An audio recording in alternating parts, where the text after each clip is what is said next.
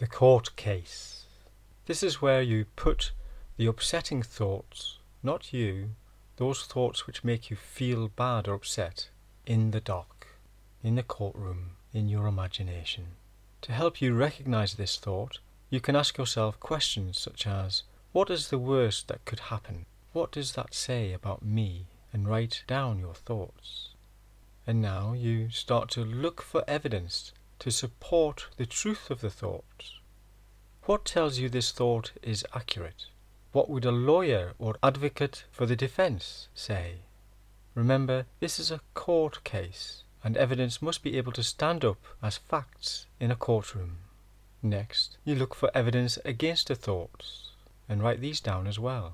What tells you this thought is not entirely true all of the time? Is this an opinion, a belief, or assumption rather than a fact? What would a barrister or lawyer for the prosecution say? What factual proof is there? Also, imagine there being witnesses and consider what those witnesses would say. And then you sum up all the evidence and come up with your conclusions. Write a closing statement based on the evidence presented by both sides that is balanced and realistic. Last of all, rephrase the initial thoughts in a way that includes the factual evidence. And don't forget to let yourself go free.